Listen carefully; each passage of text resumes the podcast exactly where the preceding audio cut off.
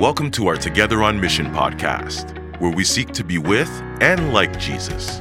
Your host is Travis Twineman, the lead pastor at the Inland Vineyard Church in Corona, California. In this season of the podcast, we're going to begin each day in a gospel passage. Whether it's something Jesus said or something Jesus did, it's always something about Jesus. As we begin a conversation with Jesus that will begin in the morning and then last throughout the day as we discover yet again how wonderfully irresistible Jesus of Nazareth actually is. Good morning, everyone, and welcome to the Together on Mission podcast. Happy Tuesday morning. This is Travis, and I've got my coffee, my Bible, my journal. It's good to be with all of you. It really is because we are friends that are friends of Jesus. And what we get to do as friends that are friends of Jesus is get up in the morning, start talking with Jesus, listening, enjoying a conversation and then continuing to have that kind of conversational relationship with Jesus throughout the day, wherever the day takes us, wherever we go, or wherever the Spirit of Jesus takes us. And so that is what we are doing, and that's why we are doing this podcast. And so, good morning. Luke chapter 17, we are going through the Gospel of Luke every chapter.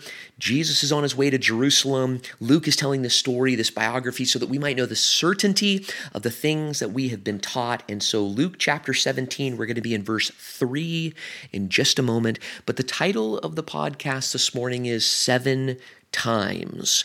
And those of you that have been around the church block a few times know exactly what's coming. And so there's an obvious question that must be asked when we read the text that we're about to read, and that is who do you need to forgive? Who is very difficult to forgive? Who are you holding as the object of your anger? Who in our minds or our hearts is running a deficit and it's only a matter of time before they do it again or step out of line or wrong us again. It's like we're almost waiting for it because it seems to be their pattern, right? Who do you, do I need to forgive? But there's a deeper question. What is actually the route to life and happiness and peace on earth? Now, what do those two questions have to do with each other? Well, the answer is everything, because the question that I just asked is actually underneath every question that the teachings of Jesus raise. I mean, love your enemy, turn the other cheek, you know, go the extra mile. All of these sayings of Jesus beg the question what does it look like to love your enemy or turn the other cheek or go the extra mile? But again, there's a larger question looming underneath all of these questions, and that is what is the route or you know the road or the way that actually leads to life that's the big question that all of Jesus' teaching raises. Okay, so let's let's go back to the first question. Who do you need to forgive? Maybe we can just pause for a moment as we think about that. Who do we need to forgive? And, and of course, the next question, right? Whose teaching, whose way, whose perspective on life actually leads to life and joy and peace on earth? Now, there's the big question. And so, as Jesus is with his disciples on his way to Jerusalem, Luke 17, beginning in verse 3, he says, So watch yourselves. If your brother or sister sins against you, rebuke them. And if they repent, forgive them. Even if they sin against you seven times in a day, and seven times come back to you saying, I repent, you must forgive them. The apostles said to the Lord, Increase our faith. And Jesus replied, If you have faith as small as a mustard seed, you can say to this mulberry tree, Be uprooted and planted in the sea, and the tree will actually obey you. Now, that's a pretty famous passage with a few things that are not so famous. First of all, Jesus says, Watch yourself, be careful. We'll come back to that. And then he says very clearly if someone sins against you, be relational, go to them, talk with them, have it out with them. And chances are they're going to own it and then forgive them and, and, and let it go. Forgive them. And, and let it go. Even if it happens seven times, and he notice, notice Jesus says in one day, even if it happens seven times in one day, forgive them. Live that way, guys. That's what he's saying to his disciples. Live open handed with forgiveness. In other words, instead of counting how many times someone has offended you, stop counting and forgive because we can't truly forgive and count offenses at the exact same time. And of course, the disciples, because they're hearing what we're hearing, they say, Oh my gosh, increase our faith.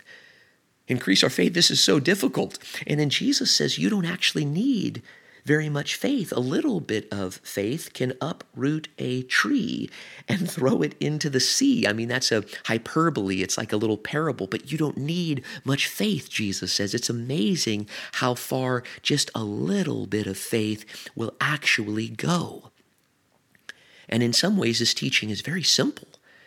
And it asks a very simple question, and it's this question who do we need to forgive, truly forgive, truly let go of, truly let them go as the object of our anger? And probably the, the most difficult person to forgive for you and for me is the person that's offended us seven or more times. Maybe they offended us seven times yesterday. And you know, and no doubt we've offended other people seven times in one day. I mean, this isn't Jesus' point, but Jesus does say earlier we need to be careful not to try to remove the speck out of our brother's eye when all along there's a log in our own eye, right? I've I've said many times that we all have difficult people in our lives, but are we are, are we aware that we are someone's difficult person? Right? But but but back to forgiveness who do we need to forgive? But there's the bigger question, which, which looms whenever we hear the teaching of Jesus, the bigger question, right? Who, who is talking about the route to life that is actually life? right and and when jesus says you know watch yourself at the beginning of his teaching what does he actually mean he means that there are two ways to live one way leads to peace and the other way leads to frustration and and destruction and so be careful that you don't go the way of harboring unforgiveness. Be, be aware, Jesus says, that you don't go the way of counting offenses instead of going the way of forgiving offenses because one leads to peace and life on earth and one leads to frustration and death. And so the apostles say, in, excuse me, so the apostles say, increase our faith. And so let's ask the question what actually is faith? And I feel like this is so important. Faith is trusting that God's way, revealed in Jesus, is actually the very best way. The forgiveness way, the way that God revealed in Jesus, is actually the very best way in marriage and in friendship and in every relationship and in arguments and in altercations and when someone offends you and when someone offends me. Faith is very practical. It's believing that the way of Jesus is the way to peace and life and joy on this earth. And once we get that locked in, by the power of the Spirit, we realize that just a little bit of faith or trust that Jesus' way is the best way will actually move mulberry trees. It will actually, you know, move relationships. It will actually change things when we take up that way when we pick up our cross and and then we will find ourselves wanting to do the things that lead to life, even if they're difficult. And it is difficult, especially with those that have offended us seven times or more. Maybe they've already offended us today, right? It's, but it's actually very freeing. Jesus is saying to stop counting and start forgiving because you can't count offenses and forgive offenses at the same time. You know, and and so we're going to find something growing up in us that looks, you know, like this. I, I, may not want to forgive, but I do have faith, just a little bit of faith that Jesus' way is the way to life and joy. And I want to put his teaching into practice. And I and I believe that this will move mulberry trees. This will move mountains. And if you're anything like me, there's a few mountains that need to be moved in, you know, my relationships and maybe your relationships as well. So let's have a conversation with Jesus. And let's not ask the forgiveness question, right? Who do we need to forgive? Let's not ask that question because tomorrow morning and the next morning there will be another question.